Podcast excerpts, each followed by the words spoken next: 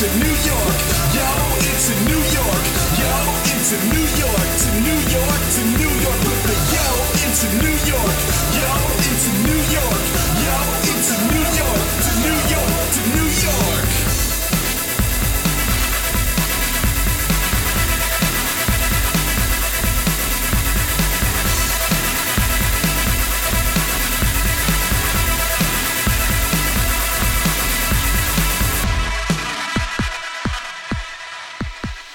And welcome to Crash Chords Autographs. Today, Matt welcomes Amy Leland, a writer, director, and video editor living in Brooklyn, New York.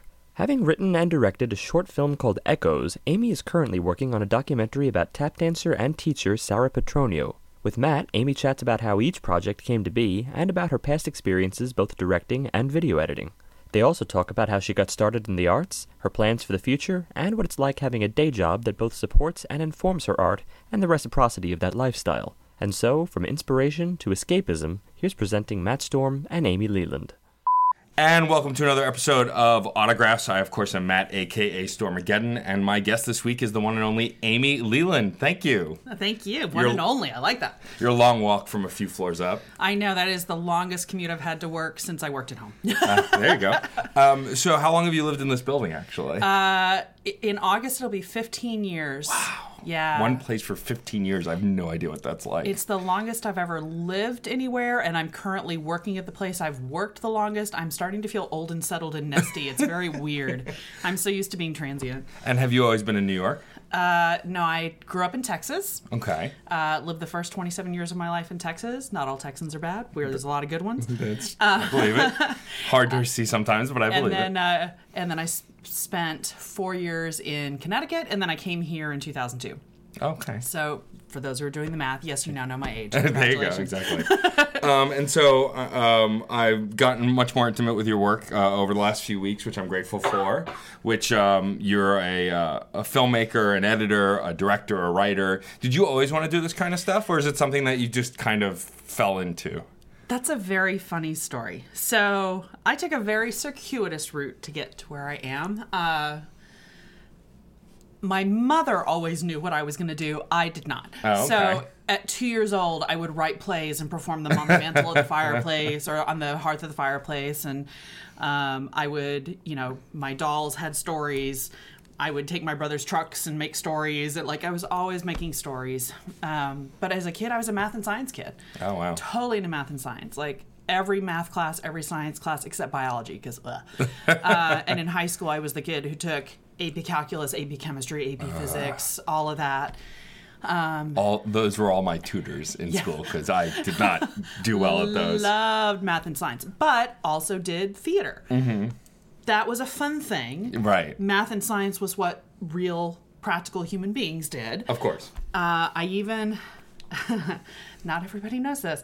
I actually had originally I had one of my plans for how what my future was going to be was I was going to go to the Naval Academy. Mm-hmm. I was going to then use that as a jumping stone to become a mission specialist for NASA. Wow.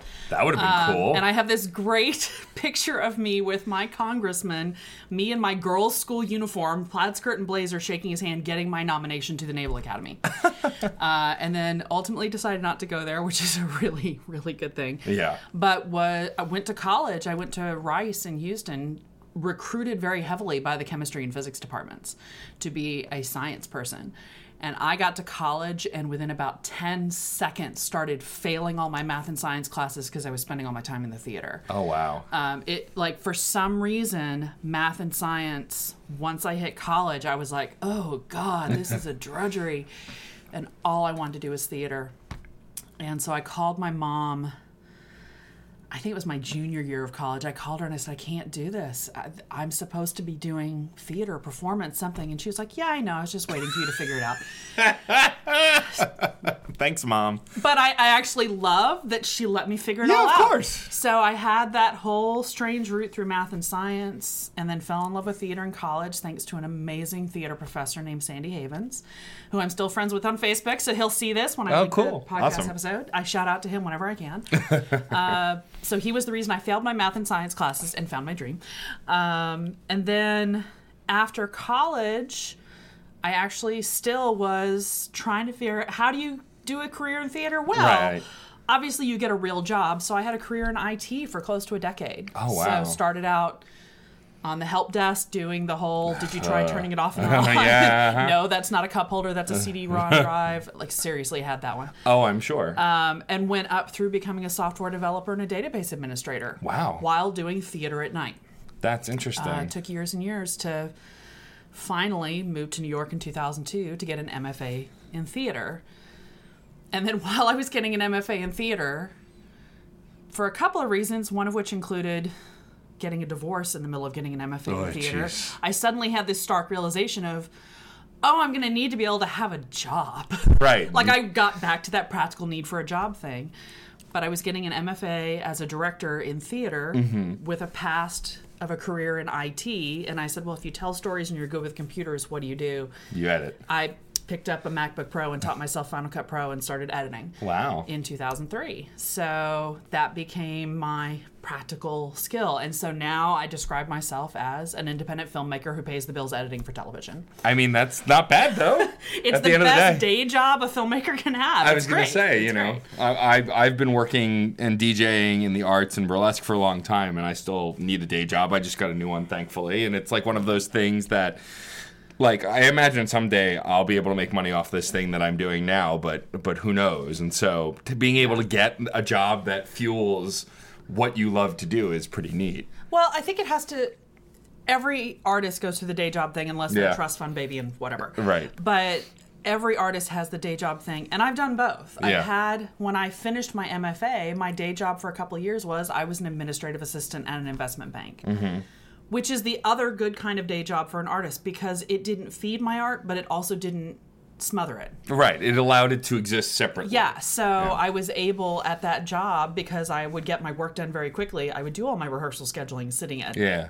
The investment bank and you know and the guys i worked for were like yeah we know you're going to leave early when you have auditions to run or whatever we don't care just make sure you book our flights before you go like so that was also a perfectly good kind of day job That's awesome. um, for me personally though i like to be i like to be completely in what i'm doing all the sure. time Sure, Of course. um, different people need different things. Some people need a day job that just pays the bills and then they do that. I need the whole, I'm in it all the time. So Right. the editing has been great.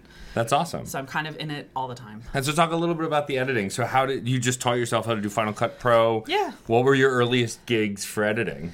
Um, I actually started out, this was interesting because I, I came to my artistic career later than most people do. Mm-hmm. You know, a lot of people come in in there right out of college or Right. in college.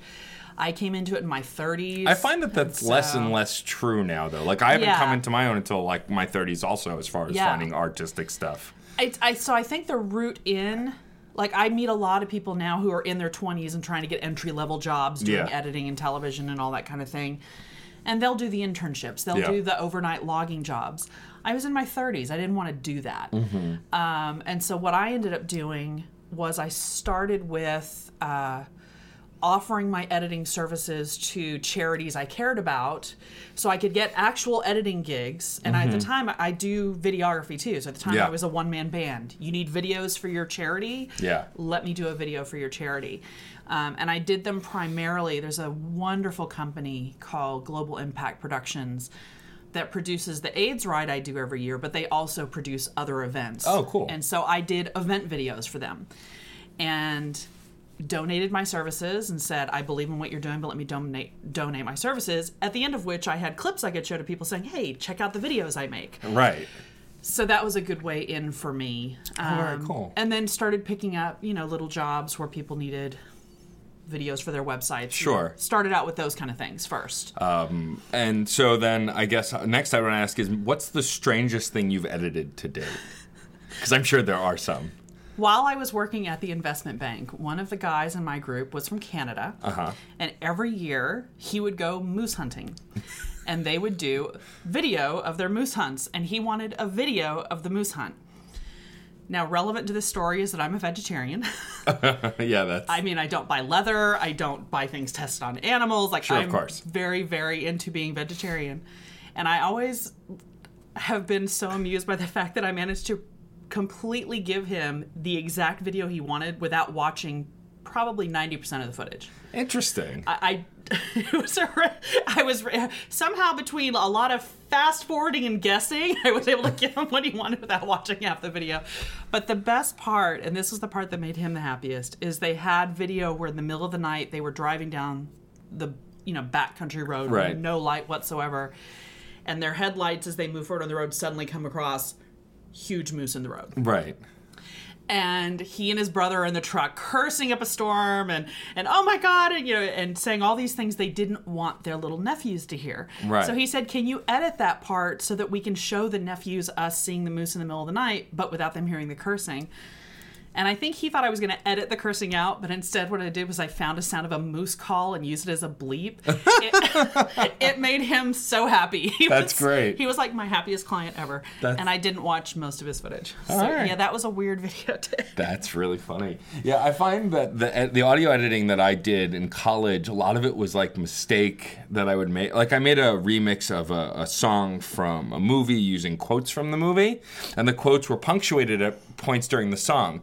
But I don't recall setting out to do that. It just kind of worked out that way. Yeah. But then when I submitted it to my course, my teacher was like, "Oh, this is great. You wait for this moment, and then this quote happens, and all that." And I was like, "Uh, sure." That Yeah. happens in editing all the time. I Happy can't tell you how often accidents. I lay music down and like I edit for a sports network. Mm-hmm. So when we use music, of course it's beat of the music with Yeah. the dunk of the ball Oh, and yeah, you know sure, all that kind of stuff. Half the time that stuff lines up accidentally. And I can't tell you how many times the producer said, Well, try this song.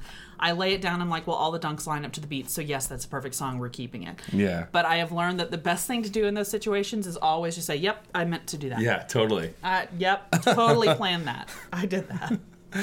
It's just when they ask you to do it again that sometimes it could get you into trouble, I guess. And they're like, change the shot. I'm like, nope, nope. No, all the tongues line up. We're staying right where it is. Um, so, have you been uh, writing and uh, directing as long as you've been editing? Um, I haven't been writing very long. I've been directing a long time. I Okay. directed a play for the first time in '92, I think. So I've been directing for a very long time. Um, directing was the passion I found. That was when Yeah. I knew this was what I was going to be doing. Uh, the very first play I ever directed, that theater professor I mentioned, Sandy, um, I had been doing the college theater for a while, and I would audition a lot and not usually get cast. But I did a lot of like costume design, lighting design, sound design, that kind of thing. And then I took a year off from school, and during which I directed two plays. And the first play I ever directed, he came to see it. And at the end of the play, he came up to me, no words, just a big smile on his face, and he gave me a hug. And we both had that moment of, this is what I'm supposed to be doing. And then the funny thing was, after taking the year off, I came back and I started getting cast in plays because directing taught me how to act. Right. Um, so I've been directing for a long, long time. For me, writing was always that crazy magical voodoo thing other people Yeah, did. Right, like, of I course, don't- yeah, how yeah. do you people come springing out of your head? That makes no sense to me. So for many years, you know, I started out directing all the plays everybody directs, and then Right. I moved into I only want to direct original works. Once I moved to New York, Right. I stopped directing published works. Okay. Um, I've directed since I moved to New York in 2002. I've directed one previously published play. Oh, wow. Because it was a it was an MFA project for one of, for two of the actors in my MFA program. It was a Harold Pinter play, The Lover. So not a bad choice if you're Yeah, going to sure. go with a published play. But everything else I've directed in this city has been a new play Oh, that's awesome. or a screenplay written Right. by somebody else. And for me, as a director, I love that process of helping to develop the work and foster Yeah. the work and make it grow. Um, there was a great. I went to a great Q and A with, um, and I always do this. I always end up blanking on his name. Ah, um, I'd say later that we could edit it back in, but I won't. What was the guy's name? I can totally picture him. Isn't that the worst when that happens? When just it's anyway, fine. You can director mention I really it later. love, and I'll think of it later. But I went to a Q&A with him, and he said he only directs original work. And he said, if Mm-hmm. I can't have the writer in the rehearsal room with me, I'm not interested in the project. Hmm. And during the Q&A with him afterwards, somebody said to him, you mean you don't want to direct Shakespeare? And he said, well, I'll tell you what, you get him in the rehearsal room, I'm all for it. and I was like, yeah, I kind of feel that way. Um, oh, it's going to drive, drive me crazy. I can't think of his name. Anyway, I'll come up with it later. Um, but that's how I've always felt. But for me, I thought my skill was working with a writer. Right. That it was, I'm very good at taking a script that exists and analyzing it and helping to fix it. And I've done a lot of that work with writers. But then I guess it was three or four years ago, I kind of hit that point of all right, if I really want to call myself a filmmaker, I also need to find some of my own stories to tell. Right. So, oh, okay, I gotta try this crazy writing thing. Uh, so I did, and I'm still pretty new at it. I've done, I've written one short film that's been produced and done. I've written a couple of other short scripts. I'm in the middle of fi- of rewriting my first feature script, so I'm still new at the writing thing. I now do call myself a writer, and I do go to writers' conferences and all that, Yeah. but it, it still feels very new to me. Yeah. Because for years it was that crazy voodoo other people do. I felt the same way when Crash Chords first started, and I used it as it was a music blog before it was a podcast site. And now it's predominantly a podcast site. But like after a while, um, publicists and people would reach out to me to write up on albums and bands, and they're like, "Well, you're a writer. You should write about this." And I go, "I'm a writer. I guess I am a writer, huh?" It was a big thing for me when I finally I had to get a new business card made up. I put the word writer on that. It was such a big thing. Yeah, for me. right, sure. But I have this friend who is a writer uh, who's been so supportive of me. My friend Lance Marshall, who's an incredible writer, actor, director, filmmaker, such an incredible guy. And he was the one where I was saying to him, you know, I can't wait till I get to call myself a writer. And he's like, What are you talking about? You write. You're a Therefore, You're writer. a writer. And I was like, I don't know what you're talking about. He's like, You're in the middle of producing a short film that you wrote. You're a writer. I'm like, Well, it's just the one. He's like, You're right. Like, he kept pushing Yeah. me, pushing me. And so the next time I did my business cards, I put the word writer on them and I was like, Hey, Lance, look what I did. it was Nice. very, felt very cool. So let's talk about that uh, short film because I had the pleasure of watching it uh, earlier today. Uh, Echoes. So Yeah. where? So after having watched it and seen it now, where where did that idea come from? Because I have my own interpretations about it. Well, we will or won't get to that later. But like, where did that come from? Is that inspired by something? Did it just kind of manifest? Is it based on something else you've seen? I was walking down uh, near Battery Park in one of those beautiful areas of this city where you can sit on a bench and look out at the river. And I was walking down one of those walkways and saw a guy sitting on a bench, and a woman was standing behind him with her arms around him from behind, and they were just looking out at the water. And in my head, I immediately thought, I want to know what their story is Yeah. and I started making their story. And by the way, this was 12 years ago, 13 years ago. I was in grad school at the time. Uh huh. And I started to think up a story about who those people were. And uh, at the time, I also, just from the moment I moved to the city, I became completely obsessed with the Brooklyn Bridge. It's the most beautiful structure. I love walking across it. My favorite pizza is right under it. Um, I take pictures of it all the time. Like every time I'm near it, I have to take a picture of it.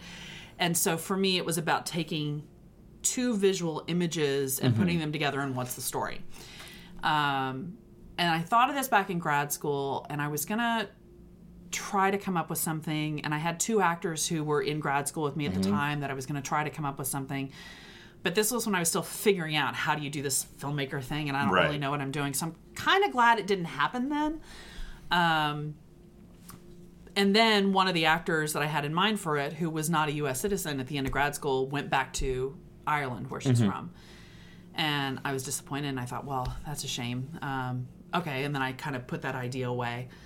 And then 10 years later, I was working on a workshop of a play at the actor studio, and the woman who was the star of our workshop, a woman named Shannon Beebe, who's in Echoes, um, I worked with her on this workshop for, I guess, about two years. We worked on that, and I loved working with her. And one day she sent me a link. She said, Oh, I wanted you to see my film reel. And I had loved working with her on stage, but I saw her film reel and I was like, Oh my God Yeah. Right. that's who you are. You know, you should be in front of cameras every day of your life because wow, you're amazing in front of a camera. Yeah. She's beautiful on stage. She's otherworldly in front of a camera. And I saw that and that idea came back to me and I was like, that's who needs to make that movie. Yeah. And so I told her about the idea and I said, I don't really have it fully fleshed out yet. I don't know exactly what it is, but I've had this idea floating around and I've seen your reel and you're the woman that needs to be in it. We just need to find the guy. She's like, okay, you should meet my husband. and so I met her husband and saw his film reel and I was like, Okay, you're totally right. So the two people in the film are husband and Oh, wife in real life. awesome! Wow. And uh, so some of the idea for that was already formed, but some of it we sat and had discussions Mm-hmm. and like it was it was just a really cool process. So That's awesome. And so, I mean, well, that that adds a lot to it just knowing that because Yeah. like there's a lot of chemistry, and what's interesting is there's so much chemistry and so much emotion, but there are no words. The whole film, there's no words. yeah. And so, what did you find that easier or harder to write? Well, so that was the first thing I ever wrote. right. And I thought, well, everybody always says the dialogue is the hard part. So I'm going to start with an idea that doesn't need dialogue so I can slowly build up to having to figure out how people talk on a page. Um, and I thought, oh, that'll make it so much easier. Wrong. No. No. No. I've actually found I'm pretty decent with dialogue, and Uh-huh. so having something with no words was difficult. But I'm glad I did it because it was it was such an interesting challenge. Um, so for you know, obviously most of your audience hasn't seen the film. I don't want to tell you everything about it because Yeah. there's some surprising elements of it. And we'll share links to it once it's available for everyone to consume. Awesome. I should do that soon then. Um, um, but essentially, it's two people taking a walk together. Right. And what I thought about while I was putting the story together was what scenario would there be where two people would be in a story together and never speak to one another mm-hmm. and have it be natural? Right. Like, I didn't want to, you know, I've seen, it's so interesting. Like, I think about the episode of Buffy the, Buffy the Vampire Slayer, Hush Yes. Mm-hmm. they created a scenario where it's completely natural that people don't talk, but it's still there's still a contrivance that creates that to happen. Yeah. Um, and I didn't want that. I didn't want some outside force that created a world where nobody talked. Like I Yeah. didn't want that. You wanted it to be Uh, natural. I wanted it to be a natural situation in which people wouldn't talk. Um, although I think Hush is one of the most brilliant episodes of television ever, and they did it really well. it What was, It is one of my favorites. what was funny is a few years later, CSI New York tried to do the same thing. They did an episode where for the first half nobody spoke, and it was so clunky. Yeah, and of course, awkward can't and do the terrible. same thing, yeah. because they didn't have a reason. They just Yeah. didn't talk, and Yeah. they did a lot of charades at each other. I'm like, what are you doing? yeah. Um, so I wanted a scenario where people just naturally wouldn't talk to each other. But it also, because of what the scenario is, created all of these other technical, interesting things about how they could touch one another and Mm-hmm. Yeah. how they could interact with one another. Uh, that was really fascinating. Um, Well, the opening scene is one of my favorites, where it just opens on them in a bed together, yeah. and the uh, the gentleman's still asleep, and the woman is awake and watching him sleep, and then he slowly wakes up. Yeah. And then they just, and then it cuts to the next scene, and it was just, it's very int- an interesting starting scene. Yeah. Because you can have one of two thoughts. You can either go, "That's creepy," or go, "That's really sweet." Because that's, I mean, kind of the two far ends of that is Yeah. like, obviously, if they're in a relationship together, like they're husband and wife, then that's a typical thing. Yeah. As as a husband, I can speak to that. Yeah. Um, and so I thought that was really interesting. But then, you know, then I'm watching and I'm going, I wonder what the dialogue's going to be like. Like I'm just thinking, because after Oh, all, you didn't know there was gonna be no dialogue. That's no. and so, so like, I first of all, you know, they're both very stunning people. I wanted to hear their voice. I wanted to hear their dynamic, and then I realized, oh, the dynamic is all physical. There is no yeah. talking. Um, does that make the um, film and audio editing harder or easier since there's no dialogue? that was an interesting process. So the plan from the beginning of production was always to have. Uh, it- so it's essentially a silent movie. Yeah. So music drives the movie a lot. So the, Mm-hmm. the idea was always to have. Uh, a soundtrack to the film that helped with the story. I don't like soundtracks that tell the story, but Sure, I like the ones that enhance the story. And the woman who did the soundtrack, Anat Ford, I actually met her a year before we went into production, I think. And I went to hear her play at Cornelia Street Cafe with a friend of mine who introduced me to her. And what I love about her music is my favorite kind of music is anything that I can imagine being soundtrack music, Right, Score sure. music. Mm-hmm. Like if I feel like music is telling me a story, I'm so into it. And the first song of hers that I fell in love with is this beautiful song called Minnesota, where I swear when I'm listening to it, I can feel snow falling. Like it, mm-hmm. she has that ability with her music. And so I went to see her show, and afterward, we were all sitting around talking, and I said, "I really love your music and want to put it in a film someday." And her immediate answer was, "Great, let's make a movie together." Like just like that. That's awesome. Um, and so she ended up doing the score for the film. So that was part of it. But I also didn't want the music to be the only sound. right. Um, so I had this. I have this great sound designer I work with, Kip Sturm, who's just the most amazing human being and this completely calming influence on every set he steps on. but things would happen while we were on set. Like there's a scene that we film on the esplanade right beneath one of the supports of the Brooklyn Bridge, which Right. is one of my favorite spots because looking at the bridge from that angle is so imposing and amazing. Sure, of course. And I kept thinking to myself, I love the sound of water. Right. And I literally turned to Kip to say, "Hey, while we're on this downtime, could you get some of that sound of that music uh, of that water?"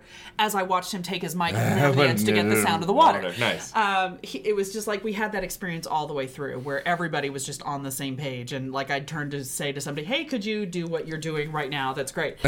um, and so what he did with the final mix was about blending in when is the external sound that you're hearing more prominent when is the music more prominent Right.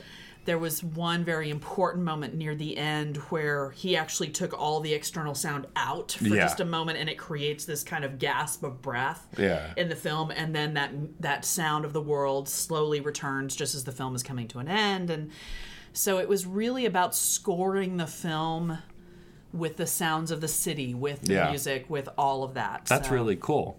It was fun it was awesome. really really fun That's awesome. Um, and so that that leads me to my next question is so obviously with that film, there's a lot of directing in the editing as well because you're controlling the final cut. Where something that you're editing that you control the final cut that you say didn't do the film work for or didn't it's not something that you made do you find that your directing influences kind of the flow of that or Absolutely. Um, I tell people all the time when I'm applying for editing jobs that me having experience as a director is good for them. It makes Right. me a better editor. Um, and and the funny thing is, you know, I have people ask me this all the time. I, I mentor young editors sometimes, and they'll ask me like, "What is the process? Am I allowed to have opinions?" Like, and the answer is it's different with every director. yeah I have edited for directors who tell me I want to go from this frame to this frame of this shot, then I want you to switch to this. Like they're very specific Right. and they know exactly what which is like at that point it's like they just don't know how to um, use the technology Right. like and that's fine. I Yeah. actually don't mind that. Like somebody with an incredibly strong vision who knows exactly what they want is fine.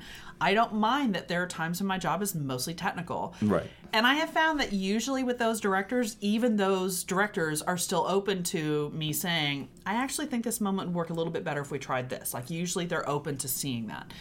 But I've also worked with, I just finished cutting a feature film that I'm so excited about. It's so good. Uh, i'm guessing you can't say what feature film it is yeah, no, I Oh. can. It's uh, so it's a feature called Sundown that was written and directed by Brendan Boogie, who lives up in Boston. oh cool fascinating guy. Um, he is a writer, director, actor, musician whose day job is is he's a psychologist for the army. Like, Wow. yeah, he's crazy interesting guy and super talented. Um, he he plays in bands. What's the uh, see, I'm gonna totally the Nate Levitt experience. I think is the name of the band he's playing with right now. So like really good rock musician, Mm-hmm. really good writer, director, actor guy, and very active in the indie film scene in Boston. So he wrote and directed this film.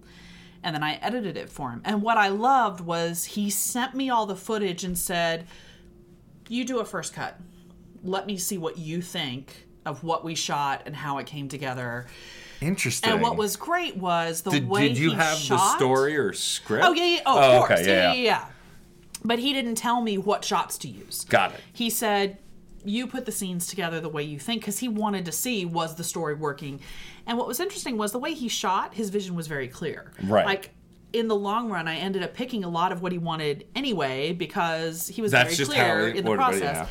But he was incredibly collaborative. And when he would say, I want to use this shot, I would say, Great, here's this shot, but can I also show you this one? And he would say, Yeah, absolutely. And we had a, so much That's like, awesome. collaborative back and forth. Um, he understood that an editor is a storyteller. Like he really got that. So I've had those experiences too. Um, And what's that film about? it's, oh, it's such a beautiful story. So Brendan actually wrote this this story uh, with his father in mind. So his father died last year or the year before, I think the year before, and had dementia before he died. And Mm-hmm. so this story is about a family dealing with, a father who, has, dementia. Okay. Um, it's not Brendan and his family. It's a Right. loosely based on kind of thing.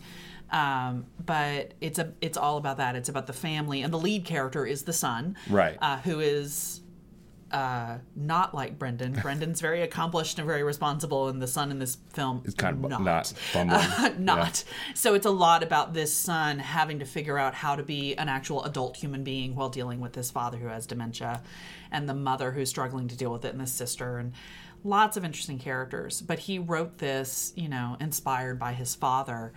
Uh, and it's called sundown because the whole thing, like when somebody has dementia, there's the sundowning effect where later in Yeah. the day they're not as with it mentally. Got it. Yeah. Okay.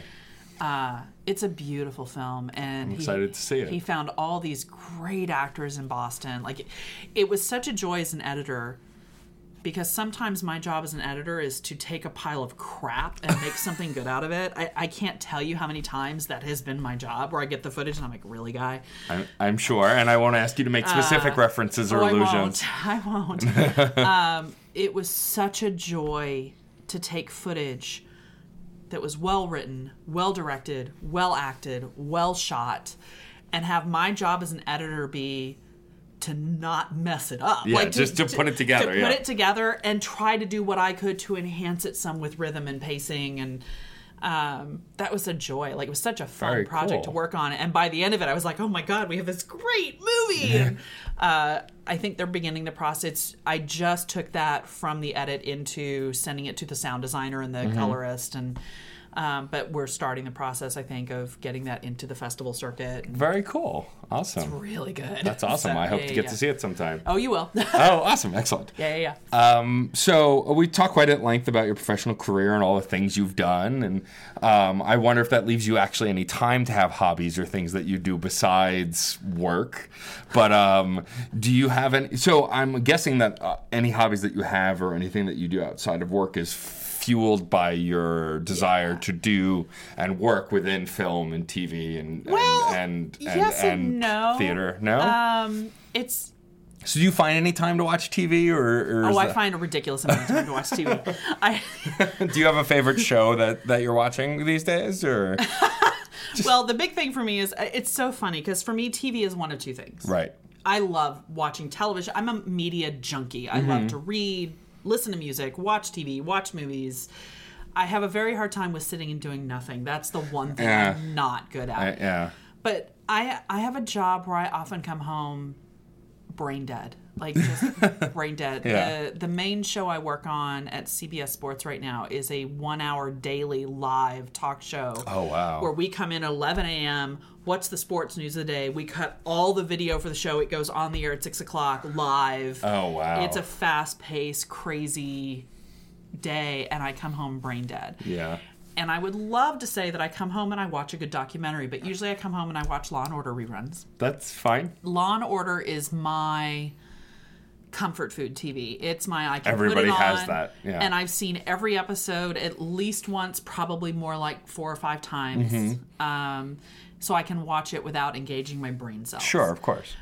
When I'm ready to engage my brain cells, um, I find it so exciting where we are with television right now. We Sure. are in we're in sort of a second golden age of television Mm-hmm. because I think the first one really was the HBO golden age. It Mm-hmm. was Sopranos, Sex in the City. Uh, even a little bit before that, I've actually been going back and rewatching ER, and ER predates those shows. Yeah. But was a part of that starting to push As long as you really watch good, the later seasons, the first couple Oh, no, seasons, see, really the you first like? seasons are the better ones. Oh, really? Oh yeah, with the original cast. Okay. Um, was so good. That was when it was John Wells, who is also the executive producer of. West Wing. yeah. Uh, that was when it was Anthony Edwards, George Clooney. Yeah. Um, I mean, Julianna Margulies. Like that original cast was so phenomenal, and they were breaking ground. I mean, Yeah. ER is the reason we have steady cams. Yeah. Basically. For sure. Yeah. Um, and then why we later on West Wing got the walk and talk. Yeah, of So course. there was that initial golden era of television, but a lot of it driven by HBO Mm-hmm. and premium channels. We're now in a golden era of television that the rules are sort of all breaking away and the Yeah. boundaries are all breaking away and you're getting Netflix and Amazon saying here's a season of television have at it Yeah. um, and what's happening that I think is good is that where we've been in television for a little while now is that shows aren't getting a chance to find themselves. You know, shows Mm-hmm. are getting canceled after four or five episodes, Yeah. I I which is ridiculous. I won't. You won't have to say it because you may work with them someday. But I can't stand Fox for that. You know, two of the my favorite shows that I've ever loved, they've killed and aired them out of order. Both Firefly and then a show that came later, um, uh, Almost Human. Both were air, are sci-fi shows. They aired out of order, Yeah. and then when people didn't understand it, they canceled them. Yeah. and and the second one really killed me because like it was one of the best buddy cop dramas in in the future that didn't feel like the future. Like they had future tech, but it was about regular it wasn't like spaceship battles and it was it was real cop drama but it just happened to take place in the future yeah, I didn't watch that one, and I, I have to say I didn't actually discover Firefly until seeing the 10th anniversary panel from Comic Con. I'm not a Comic Con kind of girl. I would Right. probably never go to a convention, but because of my love of Supernatural, I sometimes end up watching clips of panels online. Yeah, like, sure. That's another of my comfort food things. At two in the morning, I'm probably watching clips of Jared Padalecki and Jensen Ackles being silly together at a convention. i do adore Um, them it- they're amazing. Yeah. But because of one of those nights of I have insomnia and I'm going to watch Supernatural convention clips, I ended up seeing the link to this the um, 10th anniversary panel for the Firefly cast. Mm-hmm. I watched that panel and said, "Oh my god, I have to watch this show." Yeah. And binge watched the 13 episodes that are available. And got really mad that it got canceled. Like, Yeah. so I went through that whole emotional experience about But- what but happened to it, but ten years after the fact. So yeah, I Uh, got into Firefly after it'd been off the air. My girlfriend at the time had already seen all of it and knew everything that happened. And so I was watching the series and then when I finished the series, she said, You're not allowed to watch the movie without me. She also knew my favorite character was Wash. And oh. I love Alan Tudyk. And so she's like, You cannot watch the movie without me. I was like, But why? She's like, You can't. You can't. And then I did, and I was hysterical. I was a mess. I was like, it, I loved it, and I still love it, and I and I'm fervent about it. But then I found out after the fact that they aired like the first episode Yeah. last. I'm like, Yeah. but that does just- it it- just yeah. doesn't make any sense. But anyway, But and P.S. Alan Tudyk and I share a birthday, and he's from Texas, so I'm convinced he's my soulmate. If you're out there listening, Alan Tudyk, it'd be nice to meet you. Um, he's from El Paso, which is where my family is from. I can, I can only hope that he's listening. that would I, be amazing. I, I don't think so, but I, I can hope. but what's happening now, lo- long way back around to where we are with television now, Mm-hmm. is there's more of a sense because of what's happening with Netflix and Amazon Yeah. and all these places of producing an entire series, an entire season at one time. Uh huh. and therefore getting the chance to figure out how it all fits together without, you know, most television shows, and I don't know if people really understand how television is made. It's crazy. Yeah. I- I never worked so hard or felt so stressed until I started working in television because television is crazy. um, it is constant. Like every dramatic show that you watch is always constantly in four different states of production Yeah. and most episodes of television are produced in like three or four weeks. Like the production schedule on an episode of television is insane. Mm-hmm. The writers are, you know, writing an episode in seven days, and then as soon as that one starts shooting, they're writing the next one in seven days. Yeah. You know, you listen to really good TV writers and really good showrunners talk about their processes, and like, how are you alive? Sure. But when you have a show like Stranger Things where they're taking time to write the entire season Yeah. and then produce the entire season, it's creating something that's has a different kind of life to it. Yeah. And I think it's starting to have an effect on how people are thinking about television. Sure. And I'm hoping we'll get back to, you know, earlier days of television in the 70s and the 80s. If a first season of a show wasn't very good, the response was, well, let's see what happens in season 2 Do they get it together? Yeah. Sure. So shows were given a season or two to prove themselves before saying, okay, yeah, that's really not working. Yeah. Versus shows now getting canceled after six episodes. Yeah. Um, and so I'm hoping that this whole thing that's happening with Netflix and Amazon and all that is going to start. And plus the availability of, if the studio says no, great, I'll produce my television and put it on the internet. Yeah. You know, Sure. that's there's a democracy to it that I think is changing what we're seeing. And it's interesting. This happened with digital film too. When digital fa- cameras first came out, there was a huge reaction from people in the film industry. Oh, this is very bad because now anybody can make a film. And the flip side is, yeah, but now anybody, Anybody can, make, a, film, sure.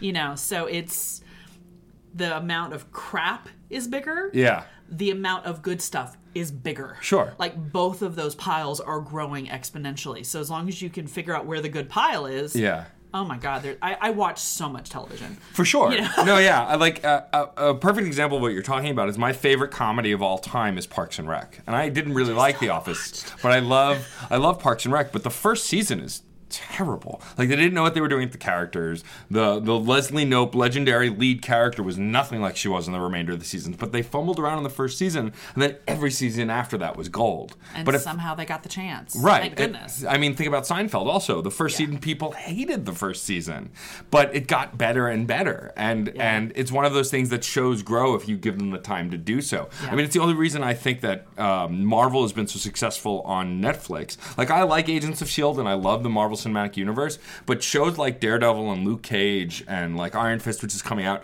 they couldn't have existed unless you could put them all out at once Right. because like Jessica Jones is one of my favorites of them, even though I didn't really know the character because I was able to watch all of it over a handful of days. And you can tell that the story is interconnected, and you can tell that everything is put together. It's it's really a brilliant way, I think, to release comic book TV. Like the movies work too because they have the interconnectedness of those movies and that they're building this universe. But it works on an even better scale, I think, on Netflix because you can just release an entire season, Yeah. like releasing an entire trade paperback of the entire run of a comic book. I still need to watch a lot of that stuff. I was watching Agents of S.H.I.E.L.D. and the writing started to really get to me. It's like, oh, so it gets on. better and better. I know, I know. I need to come back and give it a The, chance the, again. the first season's tough. I really like the second season, and since they've incorporated the Inhumans and made like more of the cinematic universe kind of spill over into it, it has a gravitas that it didn't have before. Yeah. and they started changing the characters and growing them. In the first season, there's really no growth or change. I stuck with it longer than that. I don't know if it was the end of the second or the third season that I finally was like, all right, I gotta stop. It's it's once the Whenever characters. Kyle MacLachlan character, Kyle MacLachlan. That's the end of the second season. That's all right. That's Yeah. when I was like, all right. I'm Yeah, it gets better in the third season because the, the the characters grow leaps and bounds, and they change the dynamics a All right. bit. I'll go back and watch So, it. so I suggest going back to it. Though, I mean, I would recommend over that the A- A- Arrow, Flash, Supergirl universe because I've loved those shows. I miss the current seasons because CW don't they pulled their stuff off Hulu and created their own app. Mm. So if you wanted to watch their stuff, you had to have their app. And so I'm behind on it, but I loved the all of the seasons of those shows that I've seen. Yeah, And I, want to catch up on Jess- Jessica Jones too because that's one of those great New York shows that cast a bunch of my friends. Yes, So yes, and it's always fun to see Ryan from Echoes is yes, Jessica Jones. Yes, I thought he looked familiar. Yeah, yeah, he's That- been getting a lot of really good work. Um, That's awesome. Yeah, but I, he was one of the reasons, and I have a friend named Nidra who I think had a two episode thing on Jessica Jones. I'm like, I need to watch my friends. Yeah, exactly. um, so, so we talked quite a bit about TV. Um, are there any films that you're really into right now, or stuff that you've seen recently Oh, man, that yeah. you're really digging? Well, every year before the Oscars, um, I try really hard to see everything that's nominated in a major category. Okay. And I do pretty well. I get some screeners, and um, possible I have friends I share screeners with. Um, we won't talk about that. Um, but I managed to usually get most of the films. There's some amazing films this year. Oh my God. Um, Moonlight is Yeah. one of the most beautiful things I think I've ever seen. And it's so funny. It struck me when I was watching it that I was loving it for a lot of the same reasons I loved Boyhood. There's something very similar about those two movies in that it's just an observation of somebody's experience. yeah, Now, what's different about Moonlight from Boyhood, besides the fact that the two experiences are so different, is that Boyhood you get this sort of growing. It's very changing, chronological, yeah. Whereas with it with Moonlight, that jumps. aspect snuck up on me because you're seeing the same person's experience, but in three very different stages, And with three life, different and with three different actors. but you believe that they're all the same oh, person. Oh my god! And it was just it's funny. A friend of mine, I said something about Moonlight on Facebook the other day, and a friend said, "I've been wanting to watch that, but I don't know if I'm in the mood for something that intense because something about the trailer or the teaser had made Mm. her think it was going to be this intense, dramatic." And I'm like. It's really it's not. not intense ever. It's Yeah. quiet and it's beautiful. Like they're in the middle storyline, there are a couple of small intense moments. Yeah. But other than that, there's not. It's Yeah. just quiet and beautiful and whew, so good. Uh, and then Lion is a movie I still haven't seen that one. I hear good things. have all the Kleenex in the world available. There's a point about 15 minutes before the end of the film where I start just started ugly sobbing, crying, and it lasted until a few minutes after the credits had stopped rolling. Yeah. Like it's just it's a stunning film. Yeah. It's I mean, and interesting too because like Moonlight, you start out with the character being played by this amazing little kid, and then Mm-hmm. later, same character as an adult. Sure. uh, I remember somebody saying to me, "Why is Dev Patel nominated as supporting actor? That's so weird." Well, when you see the movie, he doesn't show up till it's halfway over. Yeah. That's why. Yeah. Because his character is played by somebody else in the first half. This amazing little kid. Yeah. Who, from what I've read, didn't speak English. But also didn't speak Hindi, which is the language his character was supposed to speak. So this little kid learned everything phonetically to play this role. It's amazing. That's It's- that's awesome. but it's a beautiful, beautiful story. Um, and Arrival was amazing. Like- Arrival was fantastic. Oh, like Well, it's funny when it, going into Arrival, I never read the short story, but I my wife have it. I Sarah want to. has, and so there's this point. So it the movie, it, I hear from a lot of other people, the story clicks for them a lot earlier, but for me, it really didn't click until. And if you don't want to be spoiled on Arrival, turn this off and then come back in like five minutes. um, but that moment where she's at the banquet in the finger quotes future talking to what is it, the Chinese general? Yeah. And then I go, that's when it clicked. I was like, oh, it's happening at the same like she can she's perceiving everything at once. Yeah. Because the whole time she's talking about her daughter and I'm like, I don't understand why she's saying she doesn't know who that is. She said at the beginning and then I realized like Yeah. her the film kind of takes place all at once and it was just really interesting and like it's funny because towards the end Sarah grabs my hand and like starts quietly sobbing into her other hand and it's like what's happened and then when it clicked for me I understood. Yeah. I, you know, it's funny. One of the things I heard, I read somebody say about that movie, they're like, well, I figured it out from the very beginning. I don't care. Yeah, and- like, yeah. and I like I'm one of those people where unless it's The Sixth Sense, Yeah. I don't care about being surprised. Like Yeah. I, I heard that as a criticism of well, it was supposed to be a surprise and I figured it out early. Well, good for you, Cupcake. Like uh, congratulations. It's not the but director's fault what or it's the writer's about. fault. That's yeah. not what it was about. And I'm also it's amazing to me that I've managed to stay one of these people who can just go along for the ride. Yeah. I wasn't trying to figure anything out. I was just sitting there Same. enjoying this amazing Yeah. amazing It story. just happened. It and then at some point I don't even remember when it clicked for me Yeah. what was happening. At some point I was like, "Oh, that's really fascinating." But I'm still in this ride, so let me just stay on this ride. Sure. Um, No, yeah, and it- but that it wasn't about being surprised or being tricked or and it's sad to me that that there are times people approach stories that way like well i figured it out early well good for you yeah. now there is a thing like we do talk in writing about you know the audience being ahead of the story that's a problem Right. but if the point of the story is not about hiding something from you, then it's okay that you found it. Like Yeah, you know, of that's, course. that to me is fine. And that was one of those movies where it was about so much more than that. Mm-hmm. Um, it's funny. I went to see that movie. I have a friend that I go see, a friend named Matt, who I go see big blockbuster movies with because Uh-huh. we both love it. And we usually go up to the IMAX theater at Lincoln Center. sure. This one wasn't an IMAX, so we saw it somewhere else. But we go see the big blockbuster movies, and he's just a big movie buff. He just loves movies, but he doesn't analyze them. Like he's like, Yeah. I liked that movie, and that's, his commentary that- on the movie. That's me with a lot of stuff. Um, not everything though, but yeah. but he always laughs because we go out afterward after we see the movie and talk about the movie and I'll go on about the writing and the acting and the, you know the editing style and he was like yep I liked it it was fun and so when we finished watching Arrival he looked at me very expectantly he's like what did you think and I was like I'm gonna need to tell you in a couple days yeah. because right now processing please hold. Like Yeah. i just i couldn't even get my head around that movie. It was so good. Uh Hidden Figures is another one everybody has to see. Well, it's funny. So you mentioned Hidden Figures and Mo- Moonlight. So I love Janelle Mo- Monáe as a musician. I've loved her for a while. She's one of those musicians that I saw on TV looking fabulous, and I went, I don't know who you are, but I want to know everything about you. And then she turned up in both these movies, being phenomenal in both these movies. so good. And it's funny too because I have a habit of just seeing the blockbusters. You know, like I'm a big Marvel fan. I want to be a big DC fan, but they're killing me. And uh, and you know, so like I want to see Doctor Strange and Guardians of the Galaxy and all those huge movies in the theater, but a lot of these other movies like my wife really wants to see and lately I hadn't been, but I'm so glad that she sat me down to watch both Moonlight and Hidden Figures because they were powerful and impactful to me in different ways and I didn't realize I was missing it. Like first of all, Moonlight, the the, the whole through line of the story of that that boy and his develop, developing his sexuality and all of that, no idea that was in the narrative. Yeah. I thought it was just a you know a boy with a hard background who grows and succeeds and blah. like I didn't really know, and I liked that I didn't know. Yeah. So when those natural romantic moments happen with the person that he ends up going back to see and all of that, like it felt natural because I Yeah. just didn't know it was coming.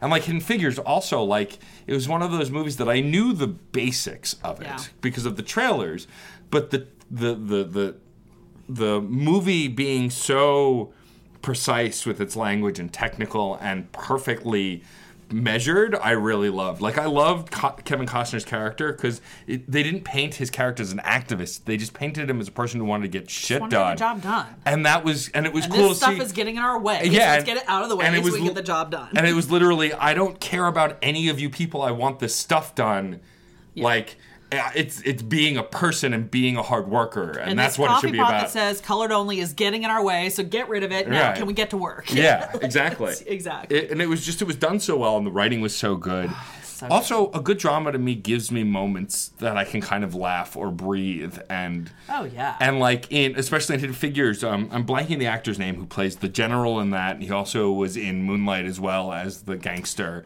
um, and sarah's yelling at the name. uh, sarah's yelling at us when she's listening Mahershala Ali, I think. I oh don't know how you yes yes something like that Sorry, I don't know how to pronounce your name. um, but he's been so phenomenal he was also the big bad in luke cage and like Another reason I really want to watch that. And but him that moment in Hidden Figures where he goes to introduce himself, and then like says to one of the leads, "Oh well, they hire women to do that," and immediately like the expression on his face is foot and mouth. Yeah. like that moment I love. It's one of my favorite moments because it it just defined the experience of these characters. It was very human. and it was very human. yeah, A very beautiful human moment. And the funny thing is, I came to Moonlight and Hidden Figures the opposite way you did, which is I had heard of Janelle Monáe, the musician. Right. I'm really bad about keeping up on what's happening with music because I don't Kind of my own job, a car anymore, which is where I used to listen to the radio Sure. on long commutes, and so that was how I would hear new music. And when I do have time to listen to music, I'm usually in the subway without signals and no Spotify, no Pandora, whatever. And the funny thing is, I was at a dinner party last week, and a friend was saying to me, "Well, what do you listen to while you work?" I'm like, "The video that I'm cutting." I have a job where I can't listen to yeah. music while I'm working. So Yeah. there's very little space in my life for listening to music, which means I tend to listen to what I already know because Right. it's very little time. And so I'd heard of Janelle Monáe, and I had the sense of, oh, she's some pop singer people like, whatever. And then I saw Moonlight and um, Hidden Figures, and I was like, wow, that's the same woman. Who is she? I looked her up on IMDb. I'm like, Janelle Monáe. I've heard that name. I thought she was like a pop singer. And the funny thing is, her acting resume is very short. She Yeah. Mm-hmm. just started acting, and she's so phenomenally good. Uh, and so I thought, well, I need to check out her music. And then the funny thing was, I listened to your episode of your podcast with Ngozi, and you all talked about Hidden Figures and Moonlight and about Janelle Monáe and her music. And I was like, all right, fine. So that night, I actually downloaded an album. I downloaded um, ArchAndroid to listen Yeah, to on my it's a commute good the next one. day. unbelievable. Oh my god, Yeah. she's and, and I'm not surprised she's as good as she is Oh, of course because it's clear in her acting. It was clear watching those two movies that she's a really intelligent actor. Yeah. she's a really intelligent, sensitive actor. So it's not surprising to me that she does really intelligent, sensitive music. Yeah. Um, and then somebody linked to me gave me the link to her i think when she did her debut on the letterman show Oh, yeah. when p diddy was there and put Yeah. the cape on her and all that, that was hilarious but I watched the YouTube video and there was a comment just below the YouTube video that said keeping the spirit of James Brown alive. And I'm like, that's exactly what it is. Absolutely. She is modern funk. Yeah, Uh, absolutely. and I love it. And Yeah. so I'm so glad that through this wholly weird, circuitous route, I've discovered new music I hadn't paid attention to that's not very new anymore, but it's new to me. as, as long as it's And, new to you, that's know, what matters. And so now I'm trying to find how are those ways I can get more music because, you know, this is those technology changes change how we interact with media. So we course. talked about how it's changing TV. My interaction with music changed completely when I moved to New York City because Sure. I no longer had a car. yeah. I had a computer into which very shortly after I moved to New York, I started plugging in my first iPod. Right. I have a brick iPod that was my first iPod. Um, and it became all about playlists. Yep. And I would build playlists for time. I have playlists for times of day and for moods and for you know. It's the best way to be. Uh, when I when I work on a play or I'm working on a film, I build a playlist for that project of things that inspire me about that project. But I, about a year ago, I realized I was getting really bored with my playlists, so maybe I need to make new playlists. And I thought, wait a minute, because of these playlists, I'm not listening to easily three quarters of my music collection because I'm only listening to specific songs. Songs, yeah. So about, I think it was about a year ago, I decided I wasn't going to listen to playlists for a while. Mm-hmm. When I get on the subway in the morning and I want to listen to some music, sometimes I listen to a podcast, but if I want to listen to music, I pick an album and I listen to the entire album on the way to work. And it's totally changing how I feel about music because I feel like I had stopped letting musicians tell me entire stories. I was opening a book and reading a few pages and going, ah, that's great. Now I'm saying, wait, you have an entire story to tell me. What's the entire story? And it's, I'm listening to songs I haven't heard in years because it was the eighth track on the album that wasn't making it to my playlist Right. um, and it's it's making me listen even to stuff that wouldn't have made it to the playlist because some mornings I'm like, you know what I haven't listened to in a long time? I haven't listened to that Thelonious Monk album that I have. That's what I'm listening to as I go to work today. I would never put Thelonious Monk music on a playlist, Right. probably, because it doesn't fit that kind of vibe, unless it was a playlist for, you know, the movie about a jazz tap dancer that I'm making. That, maybe that, but um, and it's changing how I listen to music. And so I'm so glad I discovered Janelle Monáe when I was in a mood for, you know, I could have said, oh, what was her hit song? Let Yeah. me download that song, listen to that song. Instead, I said, what album should I get? Let me Yeah. listen to one of her stories. And it turns out because of the kind of musician she is, that was perfect. Yeah. Because she tells a whole story with her album. So I'm glad I heard a whole story and now I can't wait to get the other ones. And That's awesome. so that's what I'm trying to do now is what are albums that I need to listen to? I just heard Lemonade for the first time yeah. at the dinner party where Yeah. the friend was asking me about music. She actually put Lemonade on while we were sitting around and because this is something else I've discovered, people are listening to albums more because of the return of vinyl. Yeah. That we're not just mm-hmm. putting stuff in our iPods, we're to- putting a record on. I happen to have a whole episode on vinyl on this series, actually. Ooh, I'll have to look for that. Yeah. Uh, so, for example, my cousin who lives in Larchmont, who I spend a lot of time with, she and her husband have gotten into vinyl. So I go to their house and we sit and we listen to albums. That's awesome. And so at my friend's house, they had just a week ago, week before the dinner party, gotten a new turntable. So they were putting on albums for us to listen to while we were there. I want to bring back the So- listening party thing. It's not a thing that everybody does, but I wa- I wanted to do it for the Hamilton mixtape, but I never got around to your to your first it. one because whatever you spin will be something I haven't heard and I will love. Uh, Well, if you're looking for new music, I happen to have a podcast to recommend. they review an album every week, and they have to listen to that. and they link to it on Spotify, so you can just pull the I album heard as a the host playlist. does a really good job. yeah, So well, one of them. The other two are kind of characters. Uh, yeah, so it was really so again, I was really glad that having heard about the Lemonade album, Yeah, my first interaction with it was not what's the song, it Yeah. Uh-huh. was what's the album, and heard the whole album as one piece and was like, oh my god, this album is so incredible. And so I'm going to download both the album and the formation, the whole video. Oh yeah, all that it's goes with it. amazing. Yeah. It's great stuff. So yeah.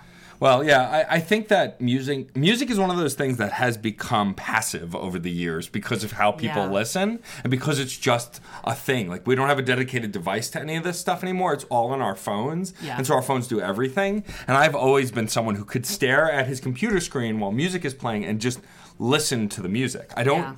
Uh, I'm someone who does multitask, and I like listening to things while I'm playing games or doing other things.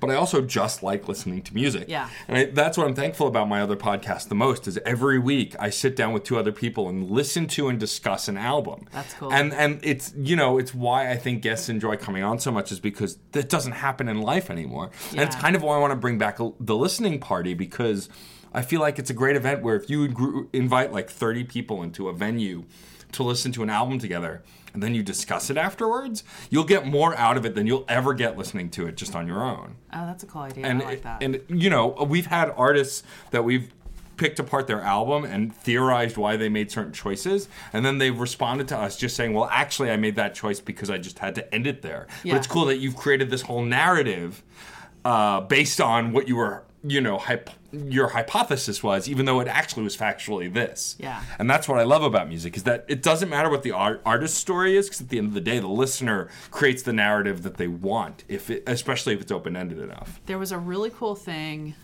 back in the 90s there were some complaints that seal didn't put his lyrics on his liner notes Oh, and yeah. people were saying you got to put the lyrics on because we're not sure we're understanding them all. And there was some interview i saw with him where he said i'm not going to do that because what if somebody's been listening to one of my songs and what they're hearing means so much to them and then they read the liner notes they're like oh that's not what it says.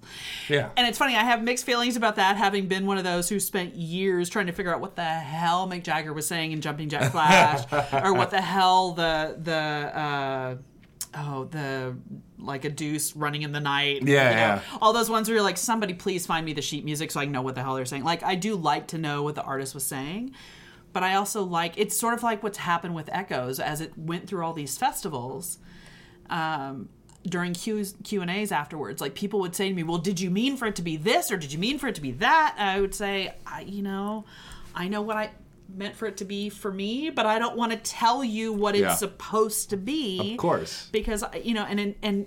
I've heard so many different inter- interpretations of the film where people are so positive, like it meant this. And I'm like, cool. I had the same reaction you." after I watched it. You know, uh, I had one friend who was so funny.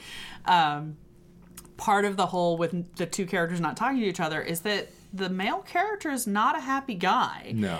And one of my friends who watched the movie with me, at the point in the movie when you figure out why they're not talking to each other, she we're sitting in my living room watching it, and she literally went, "Oh, that's why he was being such a dick." That's great. and it cracked me up. That's I was- great. I was like, wow, that's the first time I've heard that interpretation of the film, but great. That was her interpretation. Sure.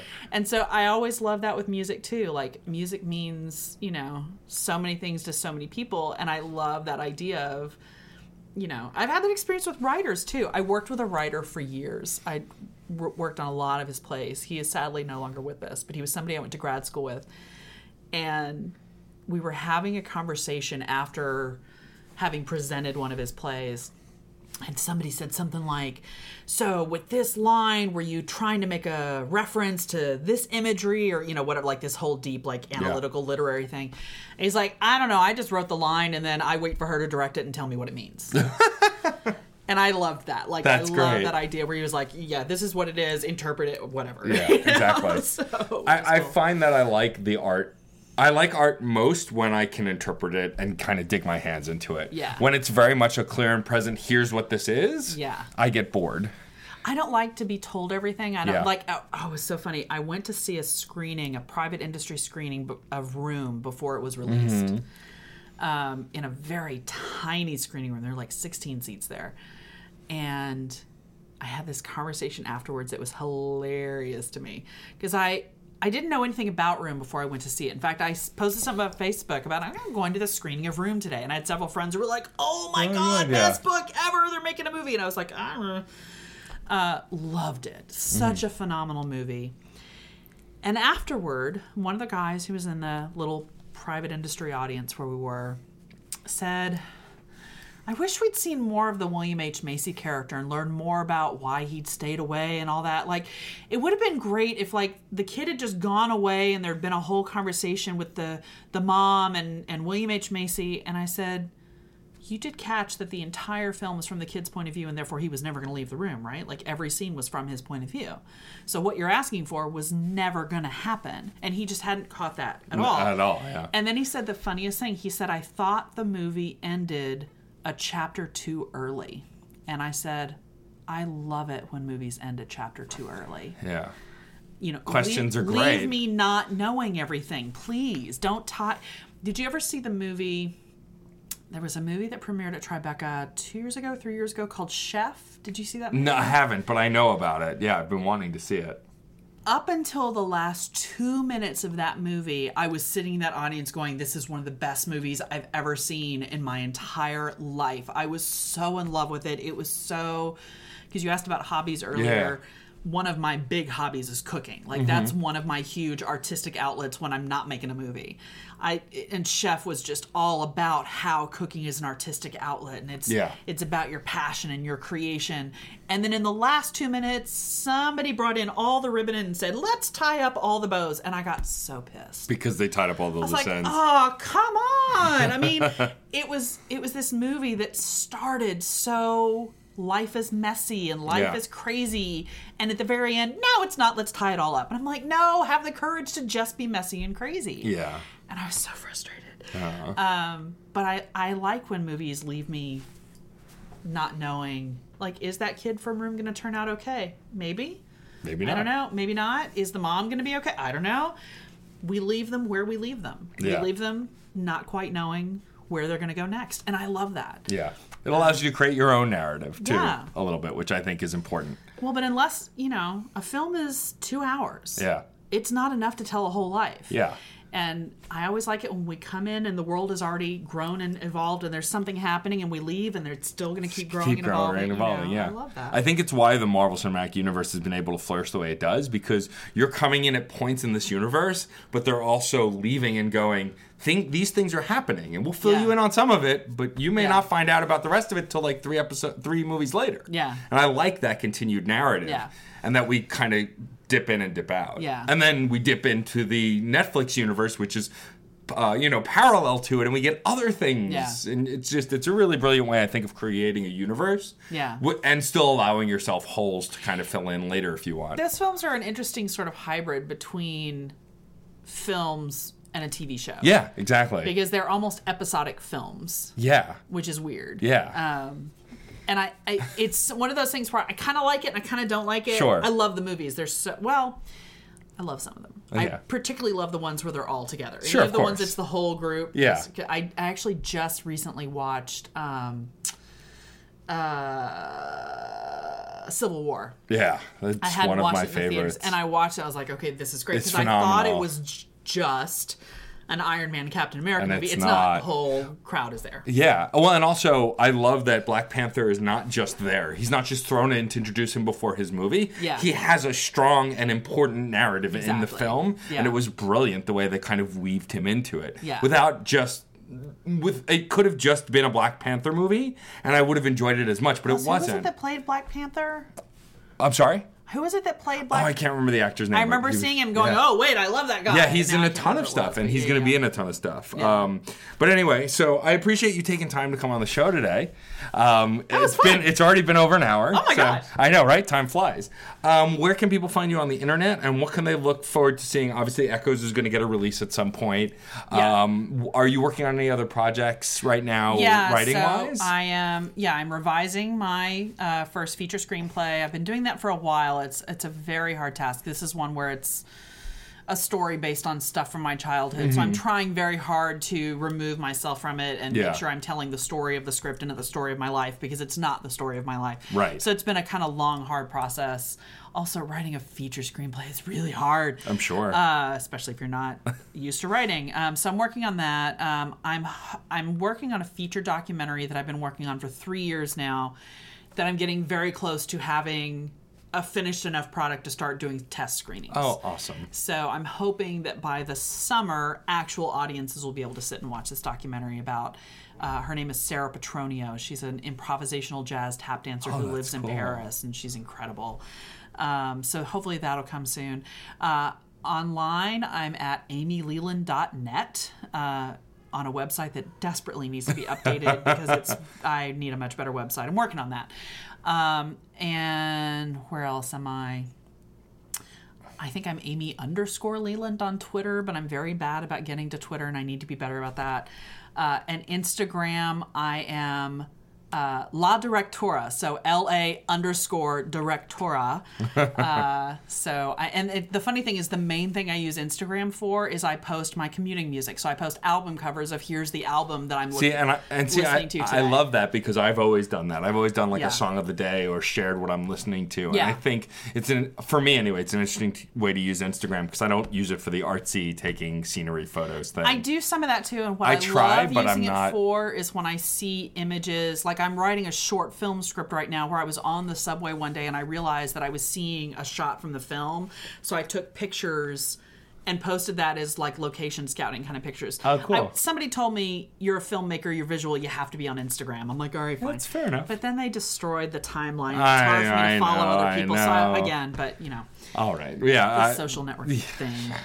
Well, thank you for coming on the show. It's uh, honestly, it's been a pleasure getting to know you better. I mean, we've been neighbors for a while and we've hung out before, but this was really awesome to get to hear about what you do because I had only sort of known, and so this has been fascinating. Okay, some days I only sort of know, so it's all good. And now I got to listen to your other podcast so I can learn more music. Yay! Yay! um, but uh, the last thing I'd ask you to do is we have a saying on the show, and I'd love for you to say it on our way out. It's uh, it's something that I've always said since I was a kid, and then it just became the catchphrase of the sh- of both shows and my site, which is kind of awesome and silly at the same time. But it's music is life, and life is good. So you Can I can. tell you the funny thing about that? When I post my commuting music, the other hashtag I use for it is music, Music is life. Yeah. Yeah, yeah. And it's funny because I know the hashtag has existed for a while, but I've always said that. I don't know where it came from, but it was just a thing that I, I attached to the podcast when we started it, and the other hosts liked it, and so it stuck. So you could take us out. I would love that. But you know, it is true. Music is life, and life is good.